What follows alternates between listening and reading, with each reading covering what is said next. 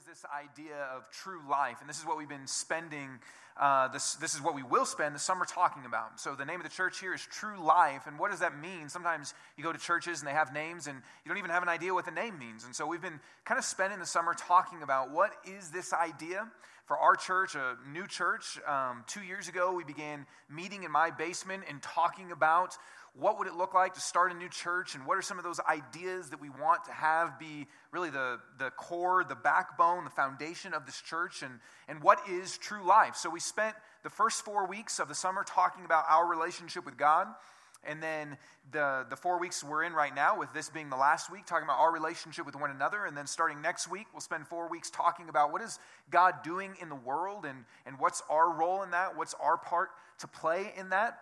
And so the last four weeks, we've been talking about true community and what is true community. And tonight, what we're going to do is normally I've kind of given a, a recap of um, what, what, what has happened in the previous weeks. But what we're going to do tonight is the whole time we're going to be looking at Ephesians chapter 4. And so if you have a Bible, you can open it to Ephesians chapter 4. Uh, if you don't have a Bible, you can have the one in front of you, you can keep it.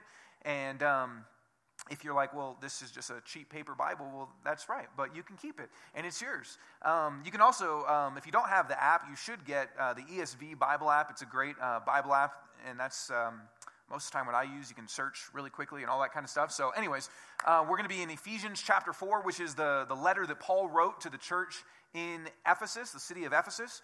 And we're going to be talking about our, as our last week in community, what does it mean to have true community. And we've talked about several of those ideas, but let me recap using uh, Paul's words in the beginning of the chapter to the Ephesian church. So here's what he says I, therefore, a prisoner for the Lord, urge you to walk in a manner worthy of the calling to which you have been called, with all humility and gentleness, with patience, bearing with one another in love, eager to maintain the unity of the Spirit in the bond of peace. There is one body and one spirit, just as you were called to the one hope that belongs to your call one Lord, one faith, one baptism, one God and Father of all, who is over all and through all and in all. Okay, so here's, I'll use Paul's words to kind of recap what we have talked about, because really Paul is recapping what he has talked about, which is the same thing that we've been talking about. If you don't know what I just said, that's okay. Okay, so the first three chapters what Paul has been talking about is the idea of our relationship with God, and he talks about it here. There's one body and one spirit. You were called to this one hope, one Lord, one faith, one baptism. So here's what Paul is saying Jesus, and this is what the, if you read the book of Ephesians, this is what the first several chapters are about. What Jesus does is he calls us, he calls us into his family, he adopts us into his family, he saves us by grace. So, this is, this is the idea that we are saved not by what we do, but by what Jesus has done. Okay, so the Bible teaches that we are people that need saving, that we are people that our hearts drift from God, that our hearts wander from God, that our hearts. I mean, so, here, I mean, here's just reality, okay? Every human being lives for themselves. Every human being, apart from God intervening, lives for themselves. Now, that looks different ways. That can look like you just have a crazy life and you're in a gang and you're selling meth and whatever. It can look crazy and you're just doing your own thing, but it can also look like you're a really upstanding moral citizen that goes to church and, and pays your bills on time and is really kind and helps old ladies across the street, but you are living for yourself in the sense that you're cutting God out of your life. And it's about you. So, this is what the Bible teaches that we all do, and that's where all of our hearts go. And so, we need saving. And what God has done is in Jesus, He's come to this earth and said, I'm going to save you from that. I'm going to bring you into my family. I'm going to give you grace. I'm going to adopt you. I'm going to love you. I'm going to care for you. You're mine. So that's what we talked about really the first four weeks. This is when Paul says, live in a manner, walk in a manner worthy of the calling to which you have been called. That's what he's talking about. He says that God calls people out of that. God calls people out of self centeredness into his family. So if you're a Christian, you have heard, and I'm not saying an audible voice, but you have heard God call you, that He has spoken to your heart. He's called you, He's brought you to Himself. He said, Come here, you're mine. I want you. Stop going that way. Come to me. If you're not a Christian, I hope even tonight that you hear God calling you, saying, Come to me. So, this is what Paul's talking about. He says, There's this calling that we have been given. And then he says, We've been given a family. So he says, Walk in a manner worthy of the calling to which you've been called. So, what does that look like to walk in a manner worthy of God calling us into his family? Well, it looks like with one another, humility and gentleness and patience, bearing with one another in love, maintaining the unity of the Spirit. So, God's Spirit unites us together as a family. And he's saying we have this commonality. There's one body, talking about the church. We're a family. There's one body, one Spirit. And then he goes kind of Bob Marley and says, One Lord, one faith. Okay, if you don't know who, if you're like, What are you talking about? You don't know who Bob Marley is? Come on. So that so he's saying we've got God unites us to himself. God unites us to himself, and because of that, we're united to one another. That's what we've talked about the last seven weeks. And this is what Paul is recapping because he talked about it the last three chapters. And now he's saying, here's what this looks like then in the life of the church. Here's what here's how this starts to play out in community because he says you've got this call from God and God's made you a family. And then here's the question God's made us a family. What does God want for his children? So if you're a Christian, you are God's child. God's brought you into his family. He's adopted you into his family. He's the Father. He's united us to himself because of Jesus. And then what does he want for his family? If we're part of God's family, what does He actually want for His family? And, and here's, here's what He says. And when you see um, little ellipsis right here, I mean, I'm skipping. So if you're reading the Bible, uh, if you're following along in Ephesians chapter 4 and you see me skip a couple things, then that's what that is, okay? So I'm not working from a different Bible than, than you're working from. So here's what he says next. And he gave the apostles, the prophets, the evangelists, the shepherds, and teachers to equip the saints. And when it's talking about saints, you might maybe you come from a Catholic background, but saints are just all Christians. All Christians are called saints. It's not special holy people that get their face on uh, stained glass. It's all Christians are called saints, which means they're people that are set apart by God. So, to equip the saints for the work of ministry, for building up the body of Christ, until we all attain to the unity of faith and of the knowledge of the Son of God, to mature manhood, to the measure of the stature of the fullness of Christ we are to grow up in every way into Him who is the head, into Christ, from whom the whole body, joined and held together by every joint with which it is equipped, when each part is working properly, makes the body grow so that it builds itself up in love. Okay, so the question was what does God want for His children? What's He trying to do with it? He makes us a family. Now, what does He want for His children? What does God want for His children, for His family? Somebody said joy. And that's true. God does want joy. But this is something else that God wants for his children. Although joy is true, okay? Amen to joy. And, and it's connected. But think about kids, okay? If you're a parent, and some of you aren't parents, but you know kids and you like kids, or maybe you don't like them, but you still know them, you've seen them, you know what they are, they're about this tall, or I mean, they're different sizes, I guess. But what do, you, what do, what do parents want for their kids? They want them to grow, right? And parents want their kids to grow. Now, I know sometimes, especially mothers, can be sentimental and, oh, I don't ever want my baby to, you know, I mean, my mom still cries and, oh, my baby. But you, parents want their kids to grow, right? And you should want your kids to grow because if kids are doing things when they're adults that they do now, that's weird, right? Like we have kids in our house all the time. We don't, my wife and I don't have any kids, but we have kids in our house all the time. And um, a lot of times kids come over, first thing they do, we have this like fake bowl of apples. They come over, they dump the bowl of apples on the ground, and they start kicking them around and playing. And we don't care. I mean, they're playing with them, and they're not glass or anything. They're just, I don't know what they're made of, chemicals. And they're just kicking them around and playing with them. Um, play at your own risk. And, you know, jumping on the couch. And, and if you came over to my house and did that, that you, you wouldn't be invited back, right? If you came over, hey, nice to see you, and you came, dumped over my apples and started jumping up, I mean, I'd be like, you're weird. And I might invite you back, but I would videotape it and put it on YouTube just so you know. So come over. Um, but that's kids do things that are weird, right? I mean, they do things that are not, they're weird for adults. They're not weird for them because kids should do those things. They should dump out apples and hop around on couches. They should.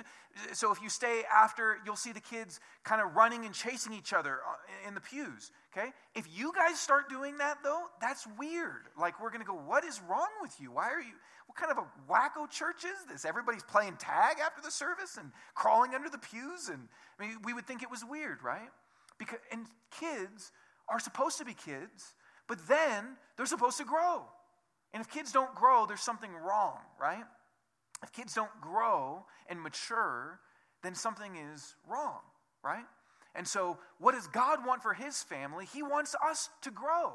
It says that uh, he, he, uses kind of different language, building up the body of Christ, and that's what the church is. The, the Bible uses this language that we are the body of Christ.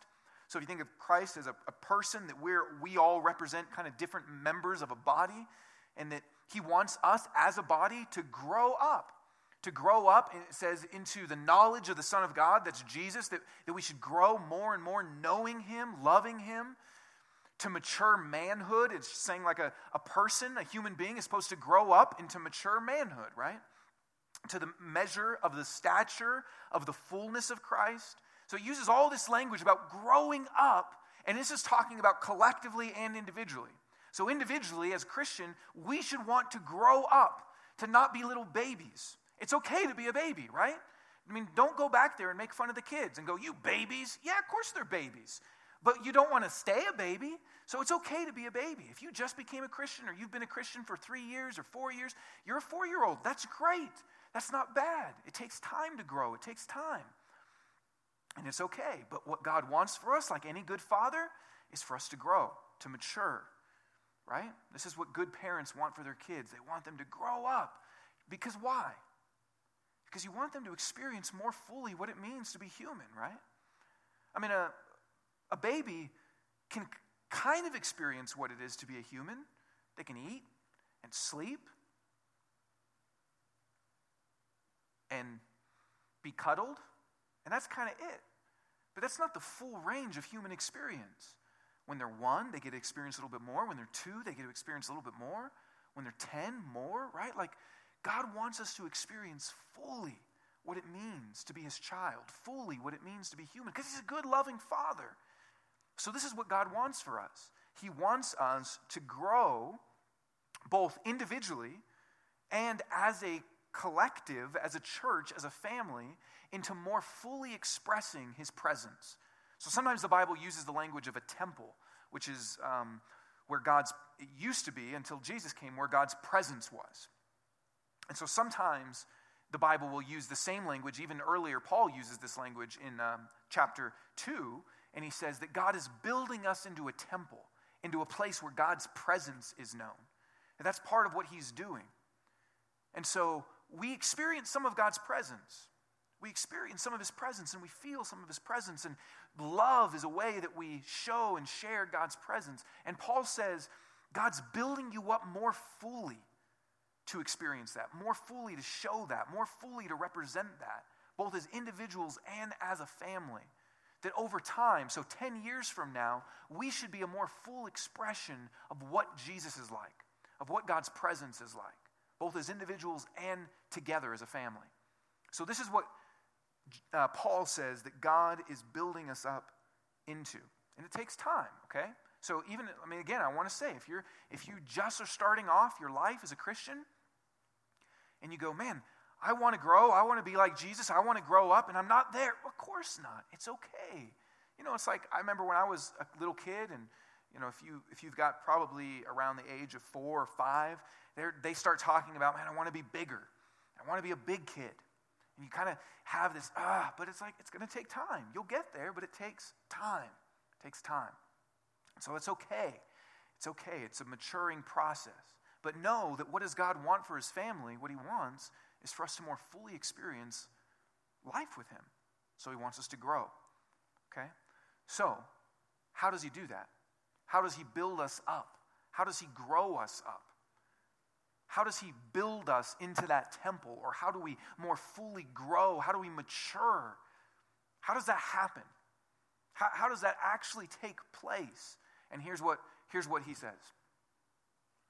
And he gave the apostles, the prophets, and I read some of this previously, the evangelists, the shepherds, and teachers to equip the saints for the work of ministry, for building up the body of Christ. And I'll skip this because I already read it. And then down here, just to highlight it again, from whom the whole body, joined and held together by every joint with which it is equipped, when each part is working properly, makes the body grow so that it builds itself up in love. So here's what he says How does it happen?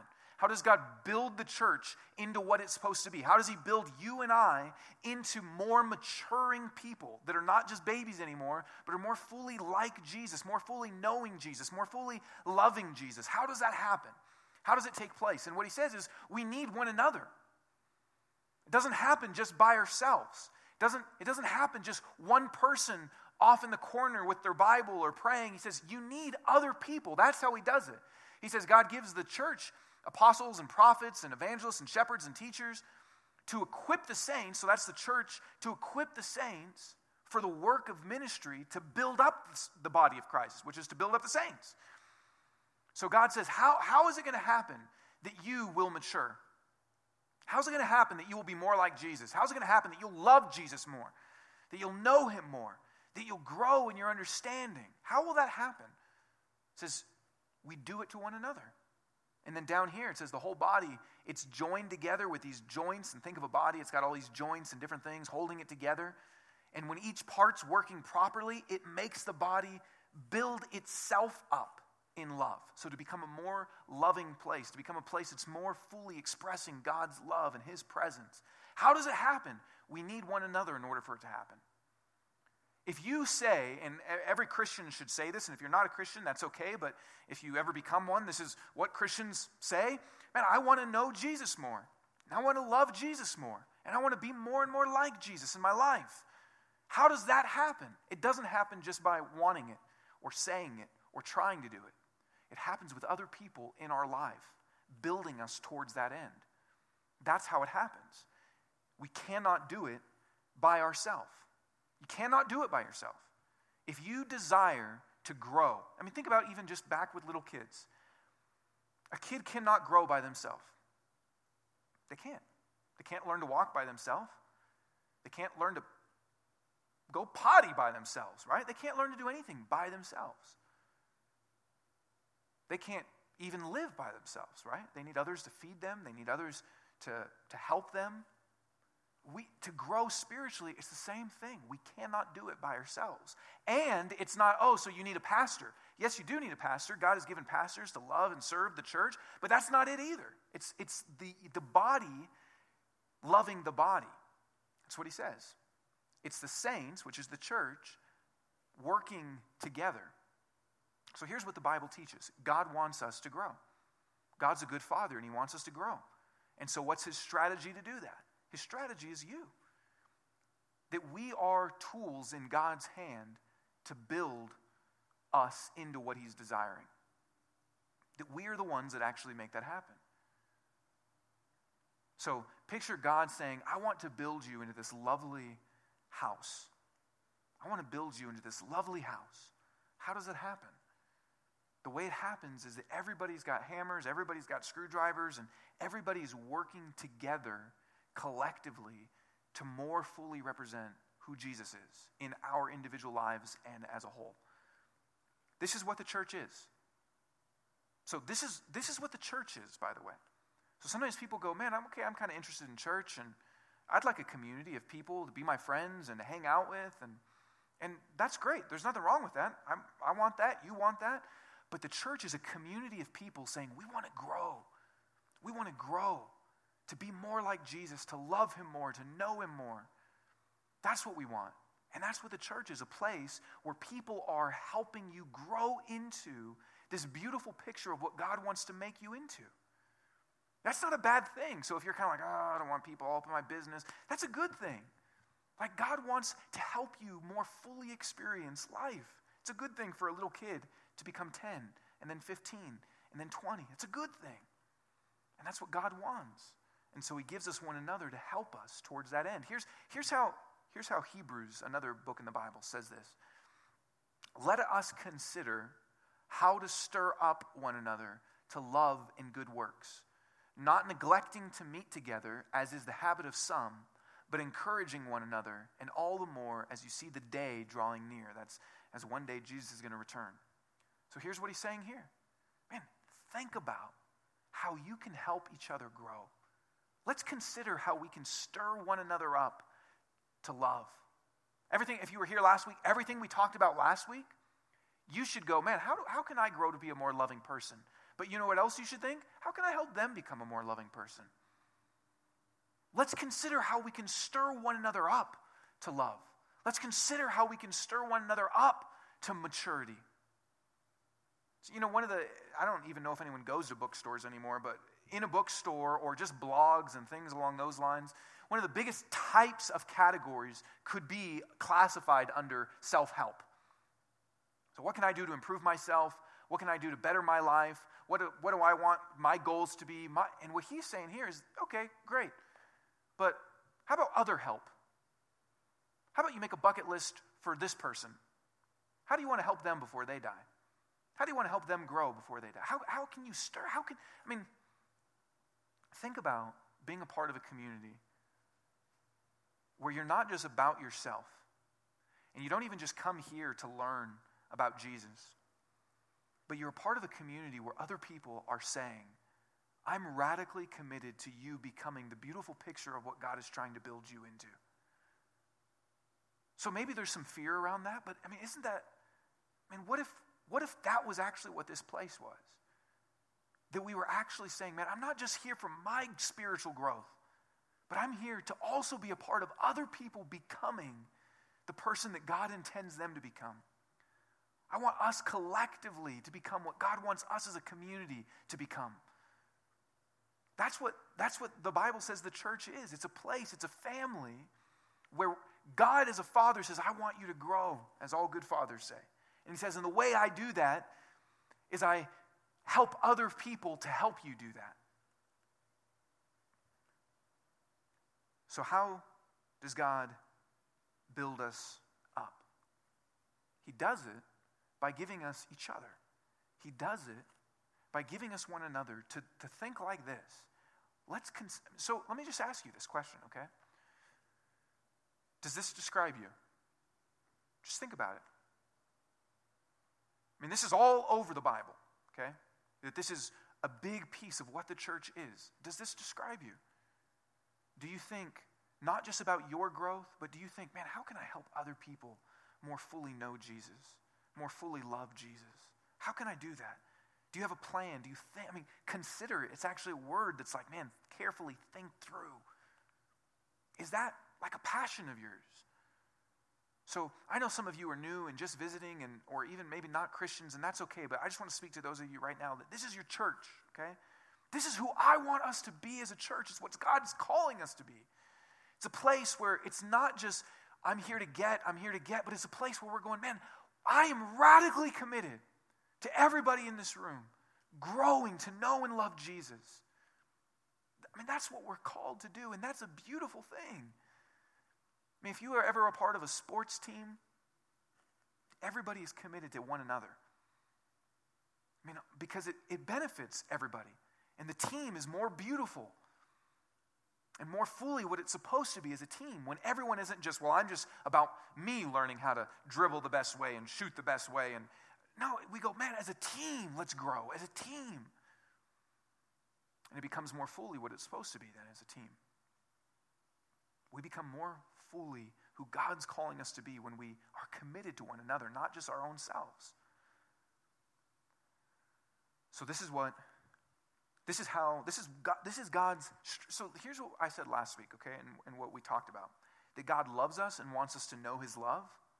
But how does he help us know his love? He doesn't just give us sometimes, but it's not just these direct experiences of love from Him. He says, I want you to know my love. And so what I do is I help this person to love you.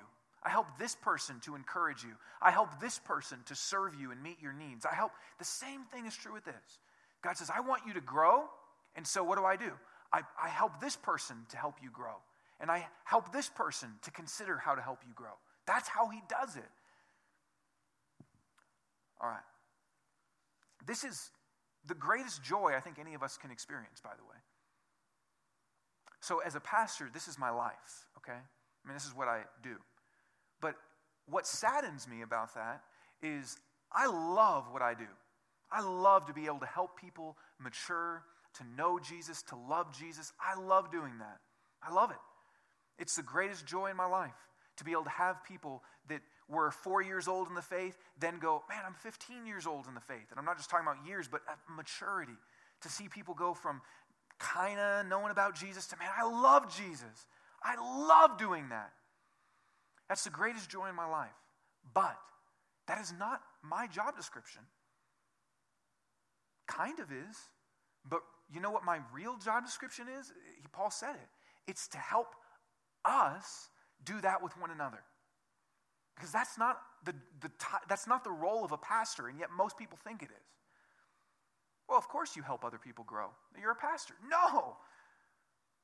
I'm supposed to actually help you help each other grow. And it'll be the greatest joy of your life when you participate in that. Okay, moving on. How does God build us up? He uses each other. What gets in the way of this? What gets in the way of it? What, what stops this from actually happening? And Paul gives us two different things, okay? And there's a lot of things, but here's two things. He says, so that we may no longer be children. So grow up that we would no longer be children, tossed to and fro by the waves and carried about by every wind of doctrine, by human cunning, by craftiness and deceitful schemes. You must no longer walk as the Gentiles. That just means people that are not Christians. It originally referred to people that are not Jews, but he's using it as just people that are not God's people. You must no longer walk as the Gentiles do in the futility of their minds. They are darkened in their understanding, alienated from the life of God because of the ignorance that is in them, due to their hardness of heart. They have become callous and have given themselves up to sensuality, greedy to practice every kind of impurity. But that is not the way you learned Christ, assuming that you have heard about him. So he's describing all this bad stuff, okay? That's my summary. and we're taught in him as the truth is in Jesus to put off your old self, which belongs to your former manner of life and is corrupt through deceitful desires, and to be renewed in the spirit of your minds, and to put on the new self, created after the likeness of God in true righteousness and holiness. Therefore, having put away falsehood, let each of you speak the truth with his neighbor, for we are members one of another. Be angry and do not sin. Do not let the sun go down on your angry and give no opportunity to the devil. Let the thief no longer steal, but rather let him labor, doing honest work with his own hands, so that he may have something to share with anyone in need. Okay, so this is the first thing that gets in the way that big chunk. And if you've got it open, you can look at it. But here's what it says it's the way we live our lives. That we are prone to wander. We sang that just a, a moment ago that our hearts are prone to wander. So you may become a Christian and maybe things are great for 15 minutes. And then stuff starts to get hard. And your heart starts to get drawn back towards, as Paul was saying, the old way of life. So we are prone to wander. That is a fact. Becoming a Christian does not mean everything changes. What happens is, over and over and over again in the Bible, the, the writers of the Bible to the churches say things like, don't go back to your old way of life. Don't go back to what you once believed and what you once were passionate about and what you once lived your life. Don't do it. You have a new life that God has given you. And so we are prone to wander. But here's the thing that doesn't just affect us. What gets in the way of us becoming the people that God wants us to become, becoming the expression of His presence? To becoming this place that says, here's what God's like. What gets in the way of that? Partially is that we wander away from Him and go back to old ways of life. And sometimes we say something like this well, it's, it's not hurting anybody, it's just my own thing. But it is. Because how you are affects other people. If you start to wander from God, that affects the love that you can give to others. It affects the way that you can build others up if your heart begins to wander away from Jesus, it's not just about you. That affects other people because you are God's strategy to love and serve and help build other people up. I mean, think what would happen if everyone in this room said, Well, you know, my heart's wandering from God, but that's just my own business. It doesn't affect anybody else. But if everybody did that, then the means that God has provided for us to grow up have all been trashed, right? So, one of the things that gets in the way of us becoming the community, of us becoming the, the place that expresses God's love and His presence, is that our hearts just begin to wander back to old things or old ways of thinking and believing. So, Paul said, Don't be like little children that are tossed around by the waves of all these different ideas. Here's what he's saying. If you go up to a little kid and push him over, I'm not recommending this, okay? like, what kind of. So if you go up to a little kid and push them over, they'll fall over, right? Because little kids are tossed to, if you throw them, I mean, Paul says he uses the language of waves. So if you take a little kid and throw them into the ocean, they're going to be blown wherever the waves take them. And Paul says, you know what happens? Let's not be little kids. Let's not be little kids that every idea, that every doctrine, that every teaching, that everything just takes us over here and then takes us over here and then take. Because if you try to push over an adult, I mean, if you try to push over Andy, okay, he's not going anywhere. You're going somewhere, okay? You're, it's not, nothing's going to happen. That's what he says. Be like that. Let's not be little kids that are tossed to and fro, that we have to grow up. But here's what happens one of the things that gets in the way of us becoming this community is that if you wander, if your heart wanders, if your mind wanders, if your life wanders, if doctrines and teachings and different things toss you around, then you're not able in the community to do your part to help others more fully become who God's calling us to become. So, what hap- here's what I'm saying what happens with you affects everybody. That's just the reality of it. Each, because we're a family. So each person affects every person, for good or for bad. But the second thing is this here's what Paul says next. He says, it's how we live our life, and it's also how we treat each other. He says, Let no corrupting talk come out of your mouths, but only such as is good for building up, as fits the occasion. So he's talking a lot about speech here. Let no corrupting talk come out of your mouth, that it may give grace to those who hear. And do not grieve the Holy Spirit of God, by whom you were sealed for the day of redemption. Let all bitterness and wrath and anger and clamor, that's like complaining and negativity and slander, be put away from you, along with all malice. Be kind to one another, tenderhearted, forgiving one another as God in Christ forgave you. So, what gets in the way? Well, it's how we live our life, but it's also how we treat one another, especially with our words. That if we're supposed to be growing up into this community that's an expression of God's love, that's a place where we are more fully becoming like Jesus and knowing Jesus and loving Jesus, what gets in the way of that partially is how we live our lives, but it's also how we treat one another. Because here's, here's what God is doing He's building us up into something. And when you build something, you unite things together, right? You unite two pieces of wood, you unite a nail and a piece of wood, you, you unite a foundation as you lay pieces of wood or, or tile or whatever next to one. I know tile's not a foundation, a floor next to one another, okay? That's, that's what building is. You're uniting things. That's what builds something up, is you unite pieces. But what gets in the way of that is things that divide. What gets in the way of that is things that create division. So if you want to tear this building down, how will you do it? You'll start to divide pieces. You'll take out this brick, you'll take out this brick, You'll take out this window. That's how you would tear the building down. And especially what does that is our speech corrupting talk, things that corrupt the building, things that tear down the building bitterness, wrath, anger, complaining and negativity, slander. Those are the things that build it down, it tears it down. I mean, think about this. If you, I mean, just take your mind out of the church for a minute. Think about your relationships. If you've ever known someone that's a gossiper or a slanderer or a complainer, does that build unity? No, it breaks it down, right? It destroys relationships, it tears them apart. It's not uniting them and building them, it brings them down. And Paul says that one of the biggest things that gets in the way of what God is trying to do in uniting us is that our words tear it down. Our words tear it down. And you know this. You know this.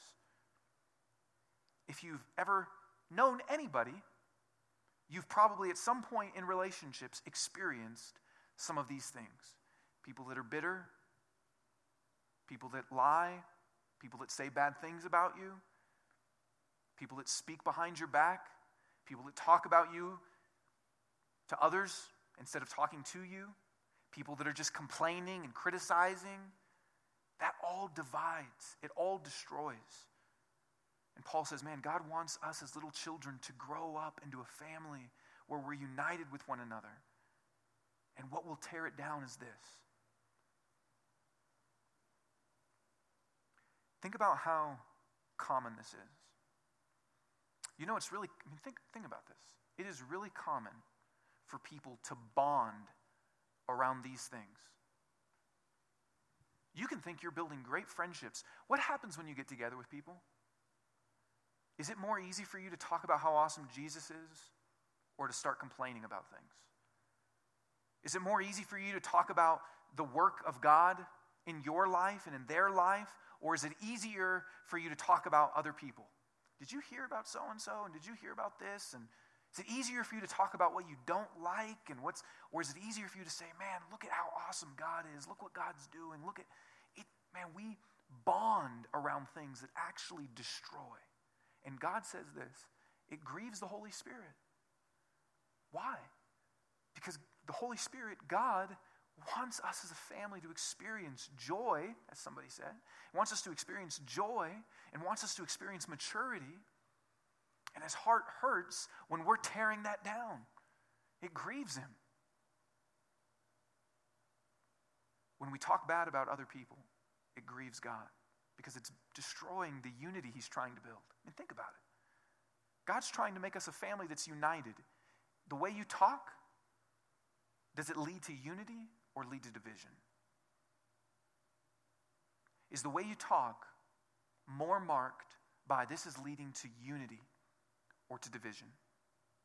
This group, this person, it grieves God's heart because He wants us to grow to be a family that is showing His love. This is what gets in the way. So, how do we participate? God wants to build us into a family, into a place that is more fully expressing His presence. That's what God is wanting to build us into. The way He does that is He uses us. So, how do we actually do that? How do we actually participate in building one another up into this place? where God's presence is known and where we mature, where we're more like Jesus, where we know Jesus, where we love Jesus. How, how do we join in on that work? And here's what he says it's, it's words again, okay? Because our words are a tool. Our words are a tool that either build things up or break things down, like a hammer. Think about your words like a hammer. What can a hammer do? It can build things, right?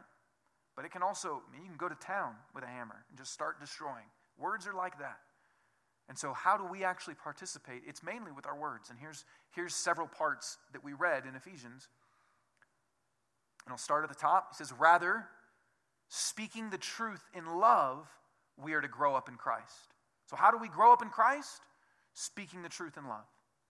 And then a little bit later, that's not the way you learned Christ. Talking about that old way of life, if you go back to that. That's not the way you learned Christ, assuming you've heard about him and were taught him in him, as the truth is in Jesus. So, what's the truth in love we're supposed to speak? It's Jesus. It's not just truth generically, it's Jesus.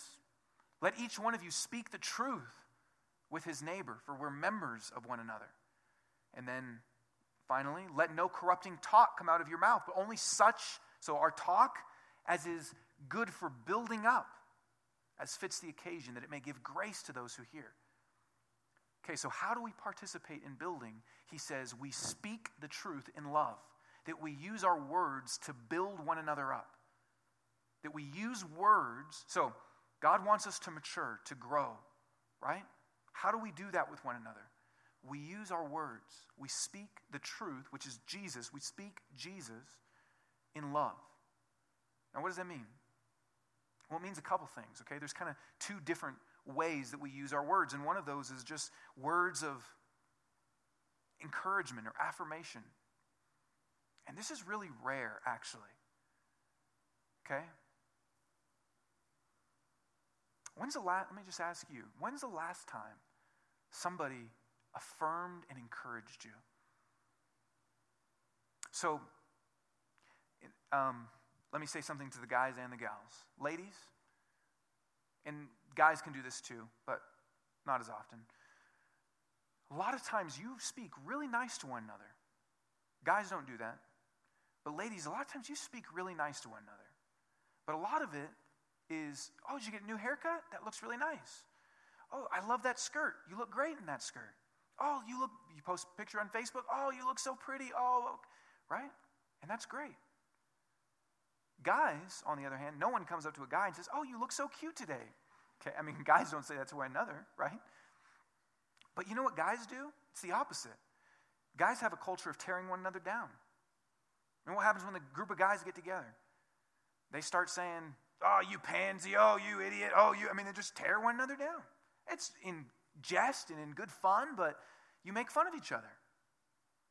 Now, neither of those is speaking the truth in love, is speaking affirmation, encouragement, words of Jesus. What if we had a culture where we look at one another and we go, man, let me help you see where God's working in your life. Let me help you see the good that God is doing in you. Man, I see that I, you just made a really hard decision, and I see God working in you to make you bold. That's awesome. This isn't just positive thinking. This isn't just flattery. This is, look, I see God in your life. Man, I see that you are growing. Man, since I've known you, you God has changed you so much. Sometimes people will tell me uh, things hard in their life or they'll confess sin to me, okay? And not like, a, like I'm a Catholic priest or something, they'll, they'll just say, hey, here's some stuff I'm struggling with, here's what's going on. And I try to often go, man, it's a fact that God is working in your life, just the fact that you're willing to share that. Just, just that you would be open and honest is a sign that God is moving and working in your life. That's not to brush over the sin, that but just say, man, I see God at work. So let me, do you do that? That's speaking the truth in love. Speaking the truth in love is that you go, let me help you because I love you see where God is working in your life. Let me help you see that because I don't, I don't if you're like me, it can be hard to see that ourselves sometimes, right? It can be hard sometimes to go, I see where God is working, I see what He's doing, but when we have other people that go, wow, look, I see the joy that you have. I see the joy you have. That, that shows me God is, you didn't used to be like that. Paul did this even with the craziest churches he had. Even the craziest churches, even the people that were crazy, and the whole rest of the letter is him saying, You guys got to work on some things. He still opened it up always with, Man, I see God doing things in your life. I see him at work. Because if you're a Christian, if the Holy Spirit's inside of you, he is working. And so part of how we help one another grow up is to affirm, to encourage, to show where we see God working. Don't you want that? Don't you want to be a part of that? We got to start with giving that. I mean, what if, what if, what if our conversations as guys, again, what if we didn't have that stupid culture of just tearing one another down? I was listening to this stand up comedian, and he was, ta- and I'm not trying to say this to be offensive, but the stand up comedian was talking about how guys say everything is, and this, I don't think this is as much now, but it definitely used to be, everything is gay. Oh, you like salad? That's so gay. Oh, you like that shirt? That's so gay. And just tear each other down. Now, you shouldn't say that about anything, okay, because it's just rude. But, guys, what if instead we had a culture of helping affirm and encourage and showing each other, I see God at work here? And, ladies, same thing. And don't you want that? That's what Paul is saying. He's saying, let's speak the truth to build one another up. Let's build each other up. This is how, again, little kids, how do they grow? How do they grow? Part of it is you, they don't just grow by you looking at them and saying, man, you're not crawling yet? Man, you're not walking yet? No, by affirming them. You can do it. Stand up. Look at, oh, you took a step. That's awesome. So we do the same thing with one another that we say, man, I see God moving. If you do that, if you've received that, I mean, so sad to me sometimes when I do that. that people go, no one's ever said that to me. I go, that's sad. Makes me want to do it more, but it also goes, man, that's not right. Like, that's the church is supposed to be a place where we are affirming and encouraging and helping build one another up. That's not my job. That's our job, okay? That's our job. And it's not just words of encouragement, though it is, it's also words of correction. It's also words of correction. The part of how we speak truth in love is positive truth of here's where God's working, but it's also truth of, man, you're believing some false things. You're living some false ways. Let me help you. Let me help you. See, we need one another. Here's, again, Hebrews, here's how this, here's why we need others to correct us. Somebody says here, take care, brothers, lest there be in any of you an evil, unbelieving heart, leading you to fall away from the living God. So, how do we prevent that from happening? But exhort one another every day, as long as it is called today, that none of you may be hardened by the deceitfulness of sin. Sin is deceitful. You can't see. We cannot see our sin as clearly as other people see it. We just can't. You cannot see where you need to grow by yourself. You can't. You just can't. How often are you asking other people, Will you speak into my life? Will you help me to grow? What's wrong with me? Can you help me see? Where do I need to? I mean, so many times we live our lives trying to circumvent that as much as possible. Surround yourself with people that are like minded, that will just give you only the, anything you say. Yeah, that sounds great. Yeah, that sounds good. Oh, of course. Oh, yep. Instead of going, man, help me. What do you see? Help me. I know that sin is deceitful, that it blinds me. Can you help me? Is that your starting posture? Is your starting posture knowing that sin deceives you? And so you need other people to help you. Now, listen, Paul says, speak the truth in love, which means that this is an act of love. It is an act of love to help somebody see where they're wrong, right? I mean, if there's a car about to hit someone, it's an act of love to say, don't stand in the street, move. But a lot of times we think when that comes to our words with one another that, oh, that's judgmental. Oh, get out of my life. It's not your business. It's, it's an act of love. If somebody has things in their life that are drawing them away from God, that has things in their life that are destroying the fullness and maturity, the joy that God wants for them, it's an act of love to say, I see something here. We need that. And it's an act of love. But here's what it doesn't mean it doesn't mean that we do that in a way that's tearing people down. Because here's what is the whole point? The whole point of our words is to build one another up. Sometimes, if you've ever heard this verse, speaking the truth in love, you can take that to mean, yeah, being a jerk. That sounds good. Oh, in love. I'm speaking the truth in love. That's not what he's saying, though. See, you have to ask yourself if, and maybe you are a person that loves to correct other people. Why? Because you love them? Because you see the picture of beauty that God is calling them to and you want that so badly for them? Or because you just see that they're wrong? See, what it would be like is when you think about the, the building metaphor again, if you walk up to somebody and you see that they're building a house, and you see they're building it and it's not finished yet. There's a wall missing. And do you go in and go, hey, you got a wall missing here, and that plank is in the wrong spot, and that's in the wrong spot? And they go, I know, I'm, it's not finished. But sometimes that's our heart towards each other. We start just pointing out the wrong. But why? Are you pointing out what's wrong because you love them or just to show them that they're wrong? And they go, I know I'm wrong. I, I'm, my house isn't, God hasn't finished my house yet. Are you, are you using words to tear down or go, oh, man, you know what? I want to build you up because I love you? Is it about you or about them? Is it about you when you correct other people? When you correct other people, is it because, man, I love this person and I want to help them be built into something beautiful? Or is it because you go, I don't like that, it's affecting me? Or just, you're wrong and wrong is bad.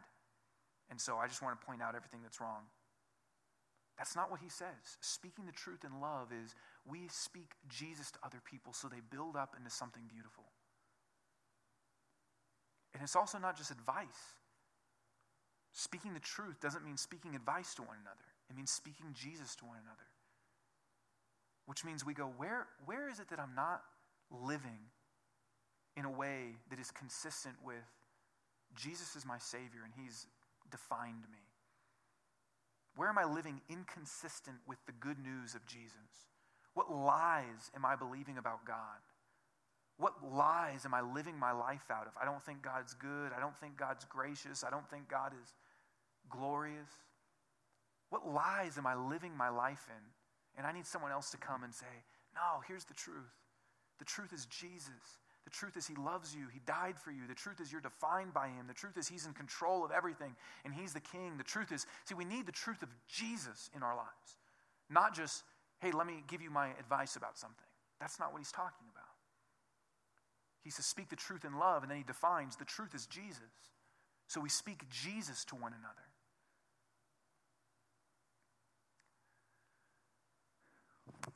And this is something that just needs to be an everyday part of our life. And here, here's why. Because you can tell yourself truth all day long, and sometimes it's not as powerful, right? Anyone in here think, I mean, so let me rephrase it. If you're a Christian, you would be able to say, God loves me. Okay? But if you're going through a hard time and you don't believe that, there's some false things you're believing, if you tell yourself, God loves me, that's one thing. But if someone else looks at you and says, I need to remind you, God loves you, doesn't that have more power? I'm not saying they just walk by and say, God loves you, see it, but I mean, in a conversation, like, it's got more power. Here's how Bonhoeffer, an old pastor, said it The Christ in his own heart is weaker than the Christ in the word of his brother. His own heart is uncertain, his brother is sure. It means when we speak Jesus to each other, it has more power. This is why we need one another. Again, you can tell yourself grow, you can tell yourself the truth all the time, but we get stuck and it's hard and we struggle and we need each other to say, Let me speak truth to you in love. How do we participate? We speak the truth in love, words of affirmation and words of correction and we do this all the time, which means our conversations can't just be casual. It's okay to have chit chat, it's okay to talk about the weather and this and that. That's okay, okay? That helps build relationships. But, but, is it normal for you to go deeper than that? God wants us to go deeper than that. Is it normal for you to go, how can I speak truth? How can I help people love and know Jesus more. Is that normal? It should be. That should define us. I'm at church. If you're, if you're, if you're here and this is your home, that needs to define us. And over time, if that's the case, I swear to you, we will be a community that expresses more beautifully who Jesus is. That we correct one another in love, that we affirm one another in love. And we do it just normal everyday conversation. God is a loving Father that wants us to grow because He wants us to more fully experience life. When we take communion, what we remember is this we remember that God came to this earth in Jesus, and He said, I give you my life that we're all sinners, we're all alienated from God, we're all distant from God, we all reject God, we all ignore God, we all build our lives on other things instead of God. And God says, I'm coming after you. I love you. I care for you. And so Jesus comes to this earth, and to pay for the sin that we've done, he dies on the cross. And he wipes it clean. And doesn't just wipe it clean, he then gives us adoption into his family and says, You're mine. And when we take of the bread, we remember his body was broken. And when we dip in the wine or juice, we remember his blood was shed because he loves us and he's adopted us into his family. And he wants us to more fully experience life with him. So let me pray for us. Father, thank you for that good news. Thank you that you love us. Thank you that you gave us your life to unite us to you and to one another. God, I thank you that you um, want such joy for us, that you give us a family to belong to where we can help one another more fully experience life with you. God, I pray for each of us that we wouldn't stay where we are, even tonight, that we wouldn't stay where we are tonight, but that you would work in our hearts to know you more, to love you more, to know how loving of a father you are, that you would desire life and joy and growth for us. God, help us to be that kind of community. Help us to build one another up. Help us to mature and grow as a community where we more fully express your presence. I pray this in your name, Jesus. Amen.